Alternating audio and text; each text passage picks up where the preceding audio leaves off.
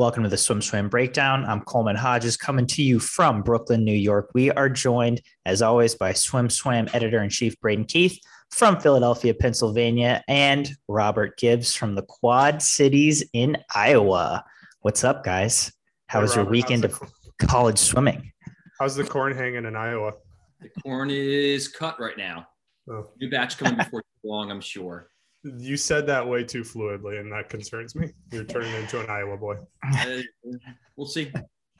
We'll see. I mean, there's only so much to do around here. So I just watched Children of the Corn 2, and so I'm very sensitive to that. And uh, I'd rather we change the subject.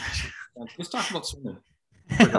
Let's talk about swimming. Let's start with the SEC championships. Tennessee gets their crown back after getting it taken by Kentucky last year. Tennessee women always look great at conference. They they always swim kind of out of their minds. Um, but my question is, can they hold it through to NCAA's, especially with Alabama looking like the more prepared NCAA team? Yeah, you know, it's all relative, right? And and in the most recent data, Tennessee didn't do terrible at NCAA's last year. They've certainly done worse at holding their taper. Um, so I think they can hold it, but they're kind of on the outside of that top group looking in from an NCAA perspective. Um, you know, Ellen Walsh is very good. She won a crazy triple, but she's not going to win that triple at NCAA. So to me, they were always kind of the the sixth team. Um, and so if they don't do well, they're going from sixth to seventh.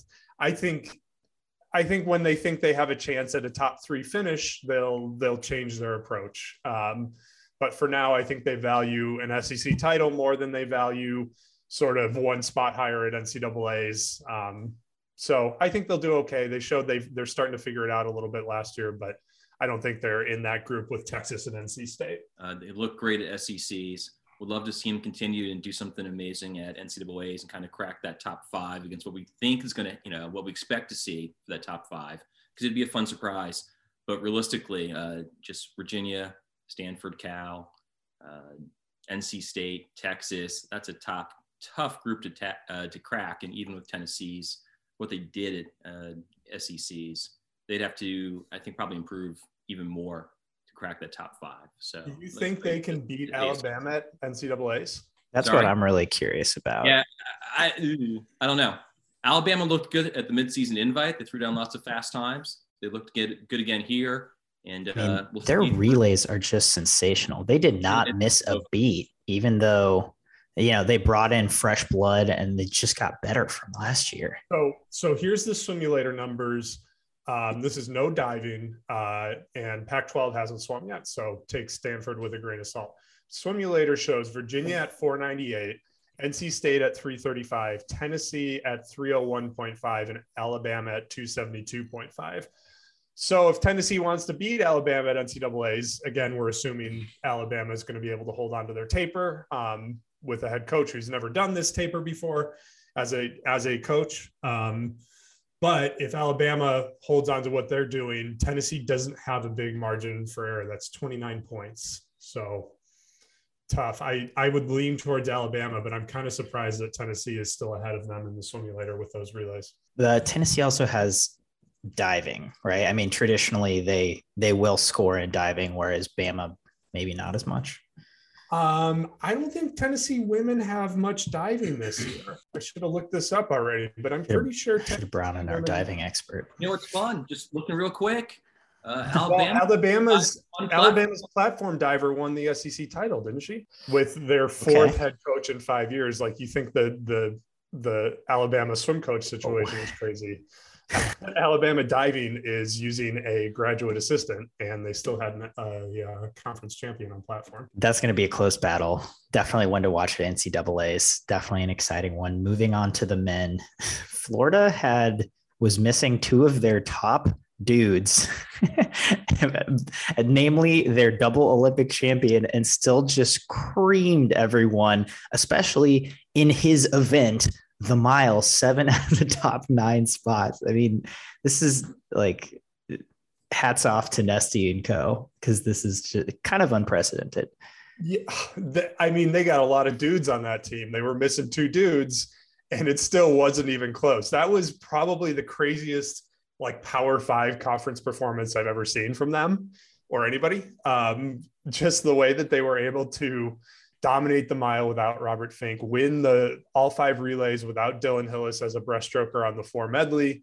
Um, you know, presuming that their COVID cases aren't too severe and they're able to get back in the water pretty quick, like Florida looks really good. And what I think is really interesting about them is they are they're finally getting an identity. Um, you know, it really feels like we now know what Florida is. Florida is a distance group where everybody's going to finish their races really well. And then they're going to have a lot of guys that you don't think about in the sprints. Um, so, you know, it's, it's, I think when teams start to get identities like that, that's when you start to turn a corner. And obviously, you've got to be good at everything to win an NCAA title. But I think you have to kind of start with an identity. And I think NC State men have done that too.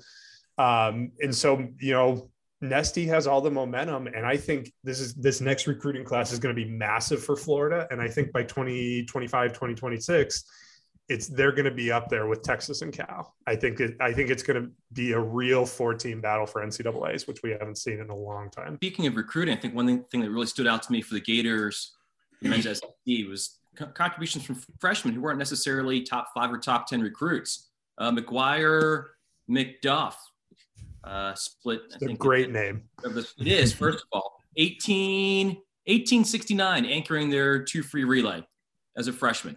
Yeah uh, 42 mid on the 100 free.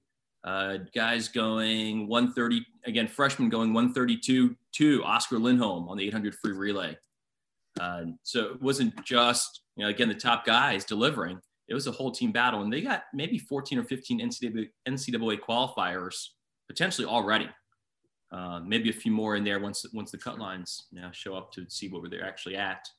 Uh, it seems like more and more teams are going to have be bumping against that 18 swimmer cap this year. I'm going to see how that interesting to see how that turns out and who's going to suffer. I mean, there's going to be certain teams that aren't going to get nearly as many qualifiers as they usually do. I think the, this team battle felt kind of like Big 12s, right? It was like, I mean, there it was like not that much of a battle. And Georgia has like a strong team, and I think they'll do well at NCAA's also. But um, seems like some of some of the other schools team wise maybe had like a dip year. Um, they might have studs, but they just don't have the depth of Florida. Uh, what a week for freshmen though, especially Jordan Crooks, fastest freshman of all time now. Do we think that he can carry that to NCAA's maybe uh, maybe drop a few hundreds? Oh, maybe. I I I don't know. We don't have a lot of information to go off of because he's had such a huge breakout season. Um, I I tend to be pessimistic about these things and think that they're not going to quite hold it. I'm thinking about other examples like Bo Becker when he had his first big breakout at Big Tens. So I think he'll be good. I don't know if he's going to hold 18.5, um, but I think he'll be an 18 for sure. I'm pretty excited to watch that one. So I think we're good on SECs. Let's switch to ACCs. Um, Virginia women did their thing. Three NCAA records and relays. They won like every title on day two. I think they like swept the individual events, swept the relays. Uh, I mean, just an all around best performance you could really hope for. NC State women Braden, you were saying this earlier, kind of built for that, more built for that conference meet, but they made it close. I mean, we wrote an article on the last day that like, can NC State catch UVA? And like, it wasn't likely, but it could have happened, right? Right. And that was after last week on the podcast. We just blew through it saying it's fine. Virginia's going to win. Um, and, you know, I think Virginia knew it was going to be close. I think just talking to people around that program, they had a sense of the way NC State was built and that NC State is built for conference meets um, just because of their depth. And, and it's not that they don't have stars like Katharine Berkoff, who's going to score a lot of points at NCAA's, but they they aren't going to beat Virginia at NCAA's. And, and, I don't think it'll be that close, but they could have beat Virginia at ACC's. Um, and they had about a perfect meet.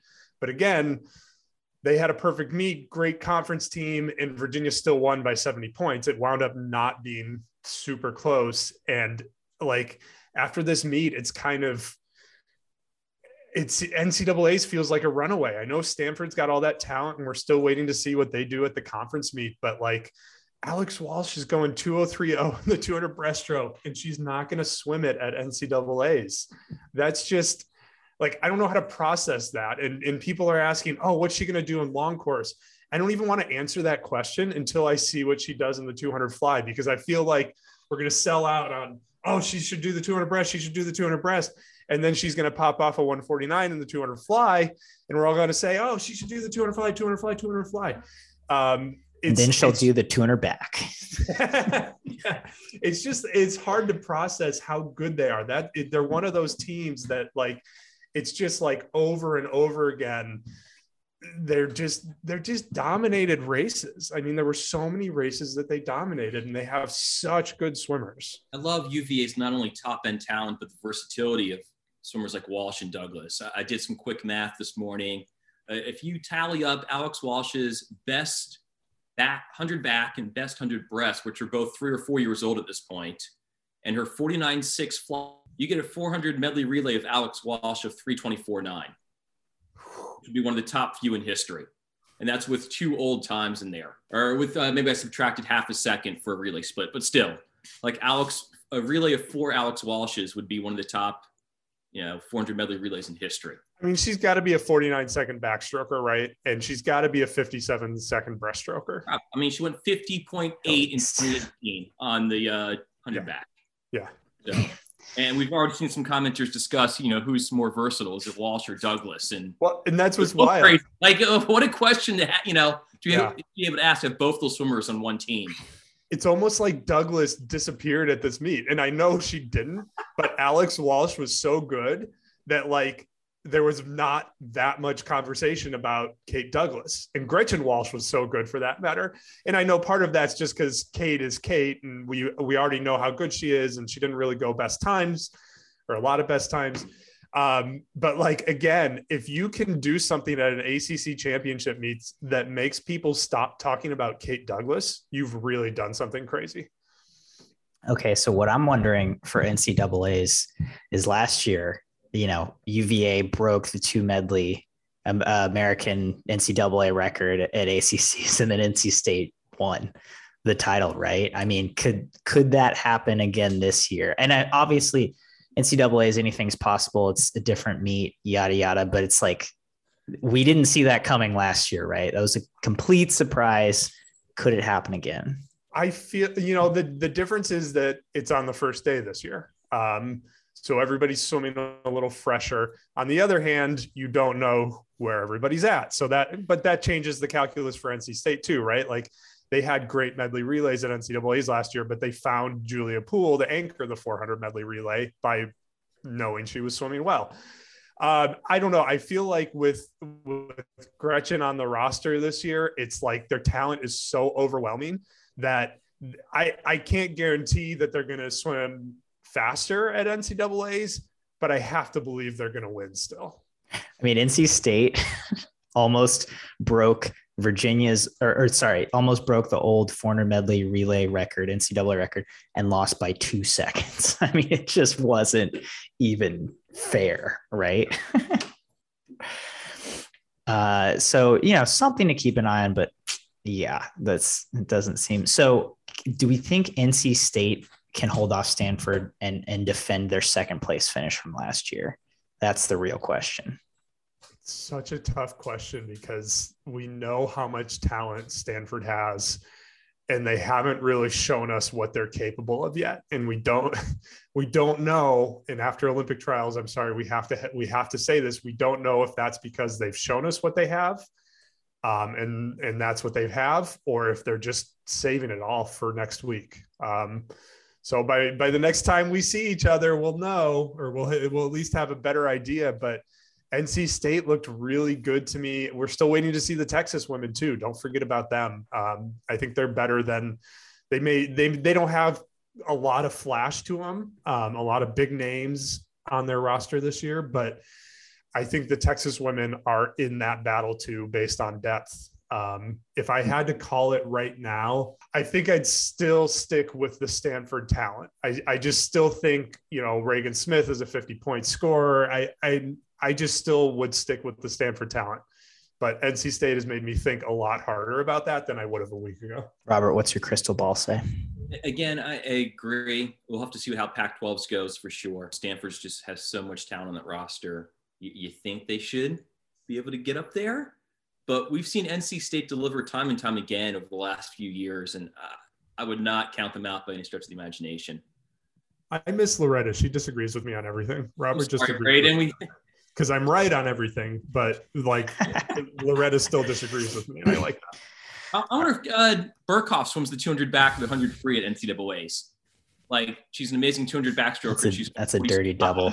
I would bet not because she she she okay. was a she had a very good 100 freestyle, and that's going to put her on the relays for them. Um, but she's not title contender in the 100 free. It's going to take 47 low to win the 100 free. She went 46 high. Wait, what? 47 sorry, low? Sorry, sorry, sorry, sorry, sorry. Yeah, I was gonna say 40, 46 low to mid. I mean, she's a few hundreds behind Douglas. So I don't know. I'm yeah, thinking but, 45 high. But Maggie what about MacNeil? Maggie? Yeah, I mean, I, now, I just, plenty, uh, MacNeil. Yeah, there's, there's plenty didn't even, out there. She didn't even rest. Back is 200 back stack too, though. It is, but she's. I think she's in the conversation for a title in the 200 back. I don't think she's really in the conversation for the title in the 100 free. Yeah, I mean, I she's the defending defending NCAA champ in the 100. She held Gretchen off for the ACC title, which I was shocked at. I, I don't feel like Gretchen had a great swim, which she proved because she let off the relay like a second faster. Yeah. So it's like, okay, but like, you know, Berkoff still had a great swim, and it seems like she can definitely carry that momentum into the 200 better than the 100 free. Uh, okay. Speaking of something else that Braden was right about, Ohio State women still love, love speaking about things that I'm right about. Still, still getting it done three times in a row now. That the SwimSwam staff has been, most of them at least have been like, oh, we think Michigan can do official, it. the official pick. And uh, I recognize I have wrong. the prerogative to change at any time, but I try not to do that unless I have to. I think Michigan was a reasonable pick. Like, I don't think Michigan was an unreasonable pick. But after two straight years of it, I did think Ohio State was going to win, um, as you saw on last week's SwimSwam breakdown. Um, you know, it, it, it definitely closed the gap. We saw where the the new roster limits impacted Ohio State more than anybody else. Um, some of the meat for Ohio State is got to be Nyah Funderburke. Bill Dorenkott is taking a little bit of heat for not putting her on the scoring roster. Oh, you should have recognized in practice that she was ready to go. She was a, like a 56 in the 100 back midseason. Like, I don't think he made the wrong call at all, even though it was proven to be not the maximal scoring roster. You know, she went a 51 6, which is a, a great time for her, but like, there was no race or meet indication that she had that in her. We don't know what they saw in practice she she did get to come, which still means something. So he, you know, he wasn't like, oh, you know, if if he thought she was going to go another 56, she wouldn't have made the 24 swimmer roster. She wouldn't have made the travel roster. So he, you know, he knew she was going to be better than that. Um, but I think it's cool that she still made NCAA's. I think that's a big swim for somebody out of a out of an exhibition prelims race. Um, and I love that it's still NCAA eligible. To me, that says that the Big Ten's roster contraction, they did it the right way. You know, like teams like Ohio State can still bring extra swimmers for official swims. They just don't count towards scoring. And I know it's important to those coaches that they give the the teams at the bottom of the conference a chance to put swimmers in finals because we've seen that conference under assault by cuts in the last few years, Iowa and Michigan State, um, and rumors of other programs. So, like, I think it's I think it's important. We see this in college athletics as kind of rebalancing. Um, you know, college football teams, the top four teams in the country used to be able to take high school All Americans and bury them on the bench just to keep other teams from having them with full scholarships. So that's why scholarship limits are there and roster limits are another way to do it. And I think it's good for the health of the sport, even though it creates sort of some pain points in the short term where you have swimmers um, that could be on scoring rosters left on the bench. Robert, what do you think of Ohio State? How did they get this done? You know, they just kind of do it quietly every year. There's really no one name you can point to. Usually, you go, "Oh, yeah, that's an Ohio State somewhere," where you think of the big stars uh, on throughout the rest of the NCAA. But they just show up and get the job done. And, and just going back to you know our picks and I, I, didn't, you know, I didn't do the pick for that, but I, I know every, you know, it takes a couple years before we really start believing in a certain team sometimes. And I find for myself, once you kind of flip the switch on a team, that's when they start disappointing you. So next year we might pick Ohio State to win, and they may not. So you just never really know. That's why, you know, that's why it's fun to try. Um, but again, just talented roster, top to bottom. Relays were there, and without even really coming, you know, the person we talked about isn't someone, uh, wasn't even someone on the scoring roster. So it just shows you they're doing a great job developing swimmers from top to bottom over there. Coming off of the Big Ten women, totally forgot about the ACC men. That NC State freshman class really showed up. I mean, they they I, I feel like they met expectations. False? True? Uh, no, totally true. I, what was the the the stat that somebody that you threw out, Robert? David Curtis was NC State's lowest scoring individual swimmer. Pretty of, sure that's correct. Yeah. Of those that scored, um, which is partially because he's kind of a 50 100 free guy, doesn't have a great third event. But you know, even he was was otherworldly. You know, if it wasn't for Jordan Crooks, it'd be David Curtis that was the the freshman of the week. Um, you know what I thought was interesting. NC State freshmen showed up for sure but they didn't score that many more points than some of the other freshman classes. So they scored 226 um, with four scoring swimmers. Louisville scored 191 with five scoring swimmers. Uh, Virginia scored 222.5 with six scoring swimmers. So, you know, NC State did a lot with fewer swimmers, but there were other classes in, in this conference um, that did well. And I think I think that's maybe why the SEC doesn't have the depth that it's had in the past. I think there's a big shift to the ACC, uh, and I think that's kind of an explanation for what we saw at both of those meets, where where the ACC men seemed super super fast, and the SEC men after Florida and a few other examples seemed like maybe they lacked some depth depth. NC State freshman only had four scorers, four individual scorers. That's that's wild. I, I think you know, and I think next year they'll have. You know, it's not that wild because part of it is that they just have such a good team that you know freshmen might not crack the roster yet, but they've got another big class next year. Next year is like the real big class. Um, so between those two classes. But again, we roll those classes forward. If those classes are each scoring 400 points at ACCs when they're juniors and seniors, you know, then that's when we're talking about a team that can contend for the NCAA title. Yeah, top to bottom, ACC men particularly just great this week. You look at the relay times compared you know, right up there with SEC, in some cases better. And it was just fun watching freshmen particularly explode, like we're saying. Uh, you know, one of the questions we've, ha- we've had for NC State the last few years is can they actually develop the top end recruits that kind of made their money early on, finding the diamond in the rough types, right? Your Justin Ress or someone like that who wasn't necessarily highly touted coming in. But what can they do with your David Curtis's, your Sam Hoovers, your Aiden Hayes, who set national age group record in the 200 fly this week, uh, which kind of got overshadowed, you know, in, in the wake of everything else. So NC State seems to be delivering with the freshman class. Uh, UVA is too, set an American record in the 200 free relay with I think two freshmen on there, uh, one freshman. That was uh, the shock of the meet. But they I left off 19 one freshman too yeah. in Jack Hake. yeah. So you know 300 classmen on an American relay record, and NC State was right behind them. You know we could see that U.S. Open record go down before too long, which is just crazy to think about. It's uh, been 13 long years. so uh, but again, top to bottom, uh, ACC men, oh. really fun week. Largely buoyed by underclassmen, not just freshmen, but sophomores too. Youssef Ramadan, Carlos Marti at uh, Virginia Tech. So here's an interesting slope. Virginia men by class. Remember, they didn't have any fifth years come back. So freshmen, 222.5 points. Sophomores, 220 points. Juniors, 171.5 points seniors, which I believe is a class that DeSorbo didn't recruit, at least not the full class, 90 points. So their their curve is like this with the freshmen up at the top, um, which you know right now it's NC State men, Louisville men, the Virginia men aren't there yet, but they're clearly trending in the right direction. And I think another year or two and they'll be up there. That is an interesting slope for sure. And that, yeah, it's, it seems like obviously the UVA women have just gone way up with under DeSorbo. And it seems like the men are getting there as well. It's taking a little more time. So let's move on from college swimming. Uh, a little bit of international news. ISL athletes Shields, Hosszu, and Michael Andrew lose lost the bid for class status in their lawsuit against FINA. Braden, can you break this one down a little bit and give us the X's and O's and what what this implies? So it was kind of a split decision. Um, they are allowed to act as a class in terms of trying to stop FINA from doing this, from trying to stop FINA from inter- interfering with the ISL, which is all well and good. And on a surface level, well, isn't that the whole goal of this lawsuit? But we know in reality that's not the whole goal of this lawsuit. It's it's kind of a secondary goal of this lawsuit.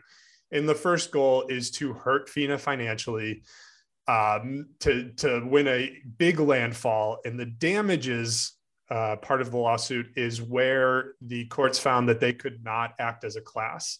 And basically, what they said is because of the way the ISL is structured, because of the way um, the money is distributed by the ISL, all athletes don't stand to benefit the same way or have the same opportunity to benefit um, if they win this lawsuit. So, in other words, some athletes like Michael Andrew and Katinka Hosszu who own teams, or other athletes like Sarah Sjöström, who's not a party to the lawsuit, um, who win lots of ISL money, stand to benefit in a different way than um, swimmers at the bottom of of the league, like a Townley Haas or you know somebody who's not taking in the big money because they're all competing for the same prize pool. And so when one swimmer wins, another swimmer loses out. So the the courts made this distinction between what's happening here and what's happening in the NCAA, where effectively the athletes were suing to say we all have unlimited or not unlimited but unfettered ability to go out into the marketplace and find sponsors. Um, so when the athletes, if the athletes win that lawsuit in the NCAA, everybody benefits in the same direction in the same way. Um, this is super important because, again, the ISL is not the plaintiff in this lawsuit. They have a separate lawsuit that they're the plaintiff in, but they are funding. Konstantin Grigorishin, the founder of the ISL, is funding this lawsuit. It's his lawyers. This is a, a surrogate lawsuit for Konstantin Grigorishin. Um, and so, from his perspective now, he he loses a lot of leverage in settlement uh, negotiations which is a whole different matter because that's where FINA got themselves in trouble by disclosing settlement negotiations that they weren't supposed to. You know, the the the cost benefit has changed dramatically because this is an expensive lawsuit. They will spend, I assume, at least a million bucks on this lawsuit by the time it's done. And now they only have basically three athletes that can win financial damages from the ISL. So that makes it hard to see how this will be a net positive unless they get some awarding of costs um, to the league. But it it limits the damage they can do to FINA, which you know from from the perspective of the rest of us, right, can be a good thing. That you know we FINA has its problems, but the governing body giving $50 million to the ISL isn't good for the sport as it exists right now. That's that can create a lot of problems in terms of world championships and Olympic hosting and funding of scholarship programs around the world and all those kind of things. So, you know, I think the the best outcome for the industry at this point is FINA gets gets hit a little bit financially um, FINA is told they have to stop interfering with the ISL directly. Um, and then everybody moves on. And from that point, we really need the ISL and FINA to get on the same page, to work together, to figure out how to make this all work. Um, what's more interesting than this, I thought, was finding out that uh, Michael Andrew owns 40%. Michael Andrew and his family own 40% of the New York Breakers. Um, who still haven't taken down their anti-vax tweets, um, even though it seems like the league is trying to make that happen.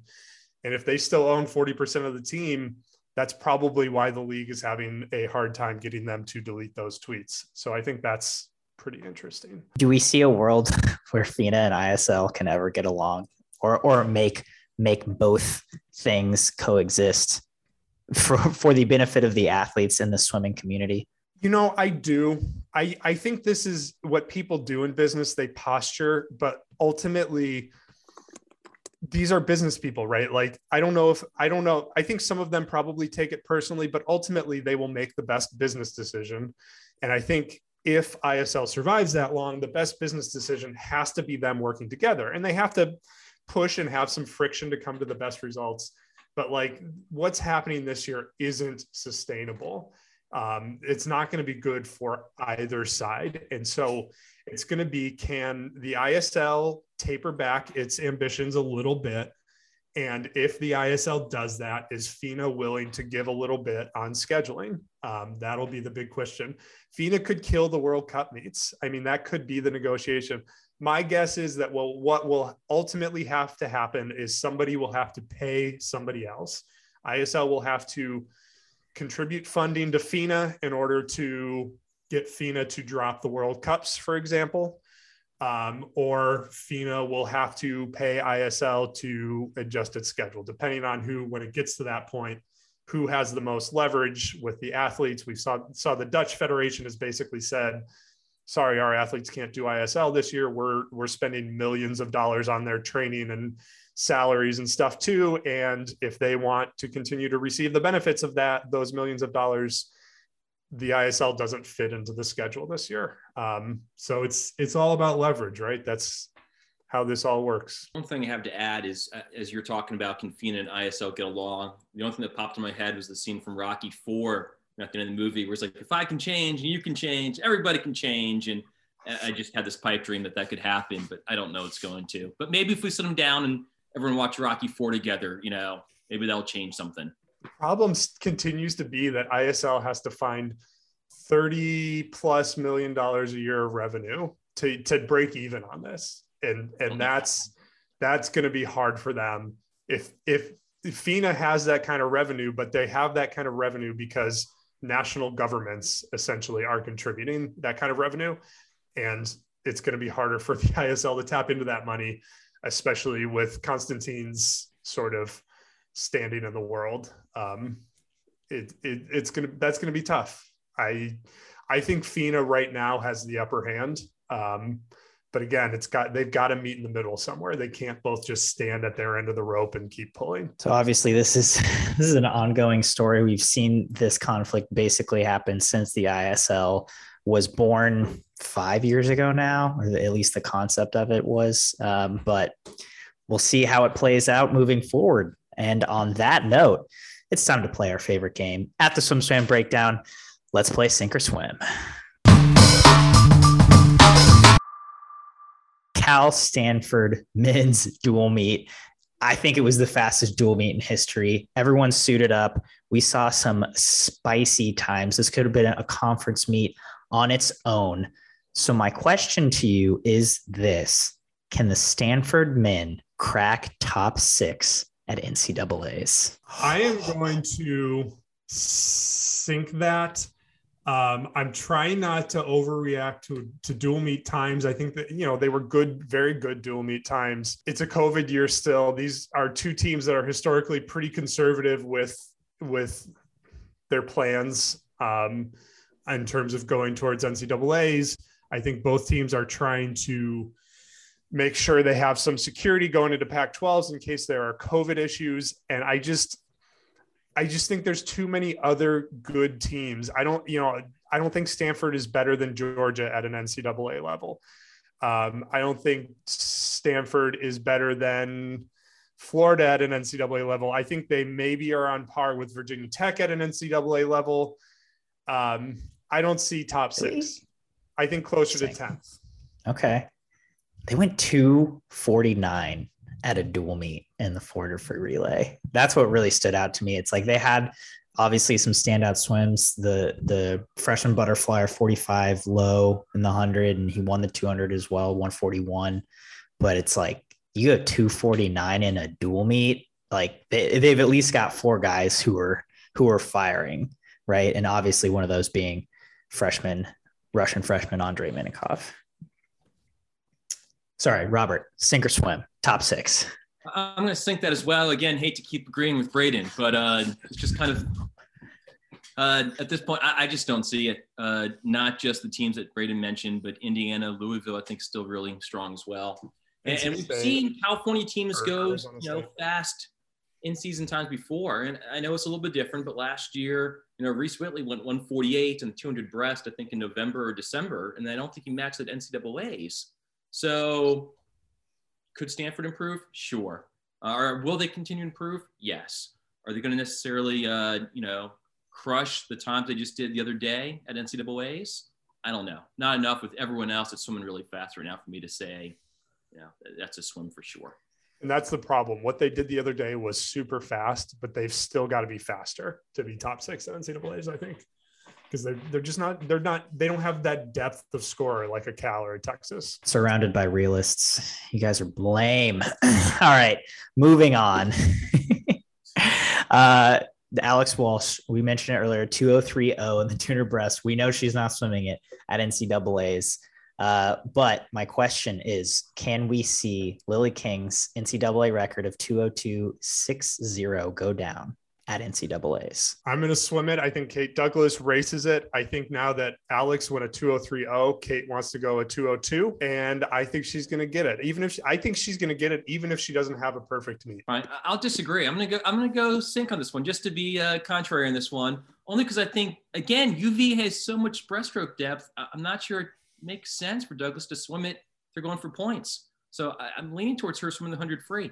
Could be could be horribly wrong not entirely sure I believe it as I say it, but I think there's a strong chance that's what's happened. And if it and if it does, and if Alex sticks with not swimming it, I don't know that it goes down at NCAA's. They don't need points. They've got enough points. Yeah, I I do love that we don't. That I agree with you again. You're right. I do love that we don't know what Kate is going to swim at NCAA's. Like it's still a mystery, I and think, I think it I think it makes it fun because because right, she could feasibly swim two different events and win both of them. The fact we're talking about that debate again, amazing to me, right? What do you, which title you're you shooting for, 100 free or 200 breast, right? Like, let's go down under for a bit. Um, Emma McKeon announced she is not swimming at the World Championships this year in Budapest. Do you see this championships being as exciting or as non-diluted as any other world championships? I mean, obviously Emma's a huge name, but do you think we're still going to see people like show up and break world records like we see at nearly every post Olympic world champs.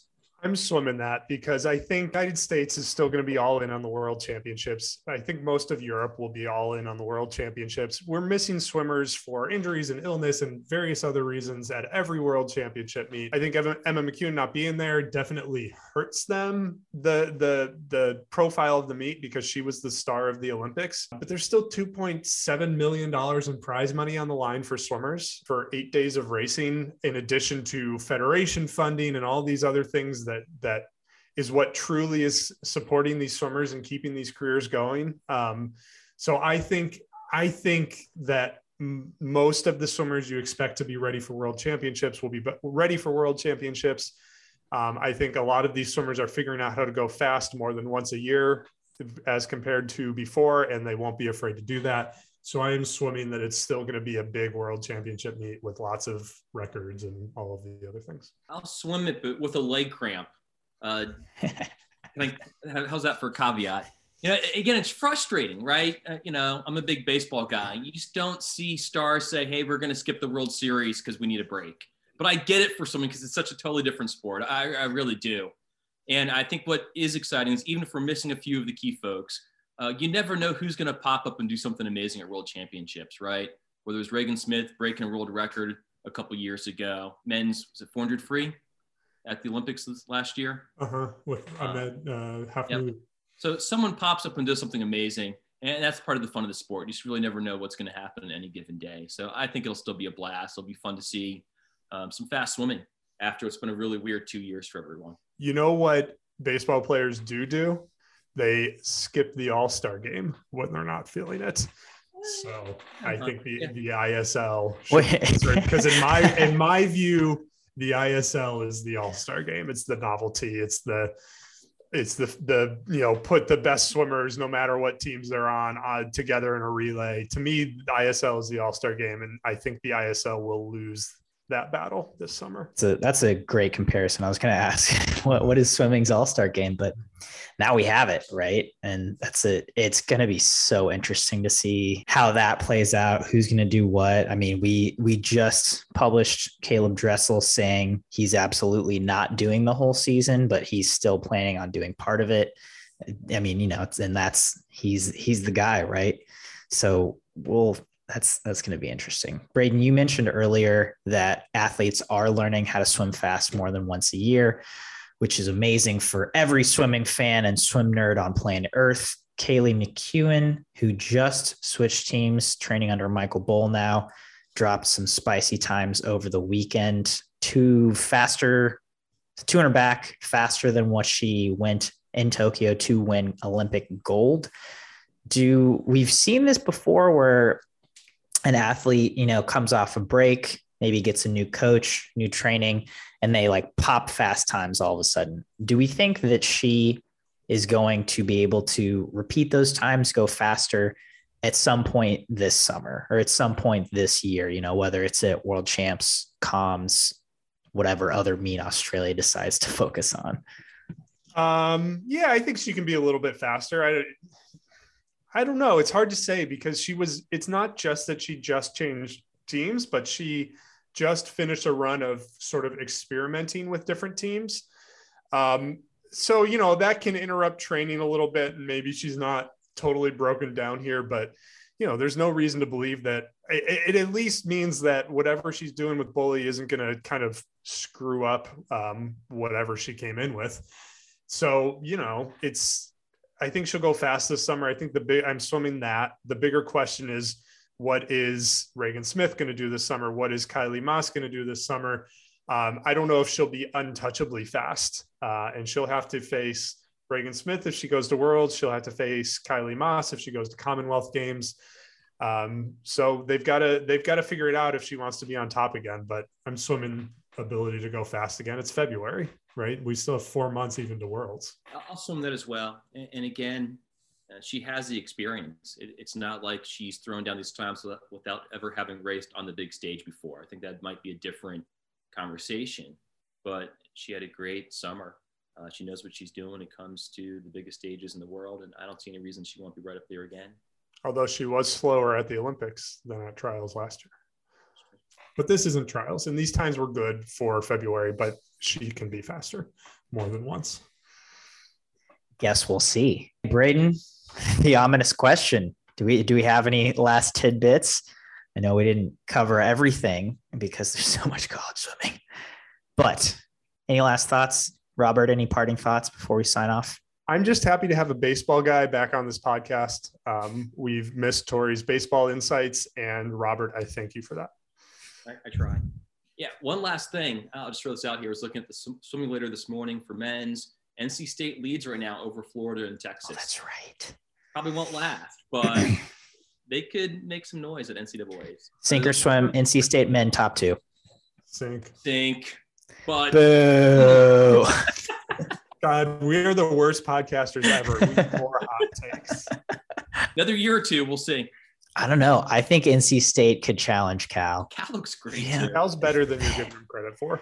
Uh, they, I know they're good, but NC State is good too. so much talent at the top right now. Everyone's good, which is going to make things really interesting when it comes to prelims at NCAA's. It'd be so awesome if we get another NC's like 2018, where it's a three three team race, where ultimately we saw the top three be what we thought it would, but it was still close.